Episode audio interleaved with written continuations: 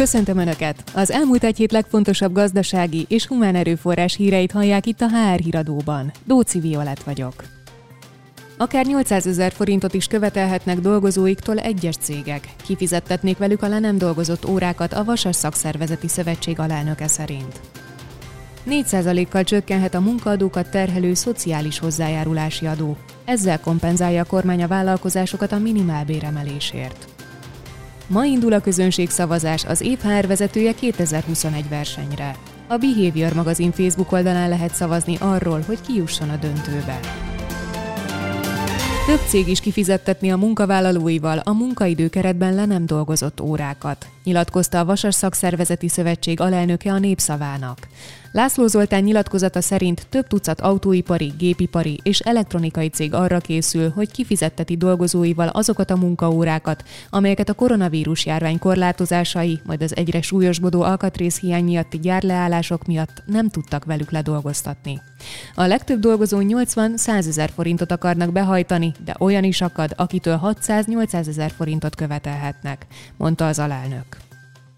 4%-kal csökkenhet a munkaadókat terhelő szociális hozzájárulási adó. A jelenlegi 15,5%-ról azért csökkenteni jövőre 11,5%-ra a szocót a kormány, hogy ezzel kompenzálja a vállalkozásokat a 200 ezer forintos minimálbér bevezetéséért. Ezt a javaslatot a kormány a bértárgyalások szerdai fordulóján is felvetette. A minimálbér emeléssel szemben a garantált bérminimum emelésének tekintetében a munkaadói és a munkavállalói oldal álláspontja még távol van egymástól, nyilatkozta a sajtótájékoztatón Bodó Sándor, az Innovációs és Technológiai Minisztérium foglalkoztatáspolitikáért felelős államtitkára. Ugyanakkor jelezte, a bértárgyalások most már hetente folytatódnak.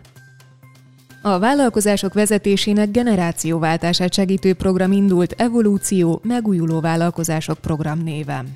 Olyan cégek jelentkezhetnek rá, amelyek legalább öt lezárt üzleti évvel rendelkeznek, kettős könyvitelt vezetnek, és a tulajdonos életkora 55 év vagy a feletti. A programban komplex tanácsadói szolgáltatást vehetnek igénybe a vállalkozások. Új gyártórészleget avattak a Béres Gyógyszergyár ZRT szolnoki telephelyén. A 6,7 milliárd forintos beruházást több mint 3 milliárd forint visszanemtérítendő állami hozzájárulással támogatta a pénzügyminisztérium a nagyvállalati beruházási támogatási program keretében.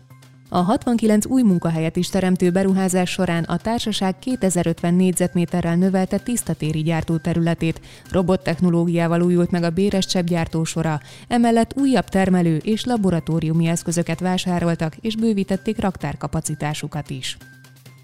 Létrejött a politikai megállapodás arról, hogy Magyarország még idén megkapja az orosz Sputnik koronavírus elleni vakcina gyártásához szükséges technológiát a Debrecenben épülő nemzeti oltóanyaggyár számára.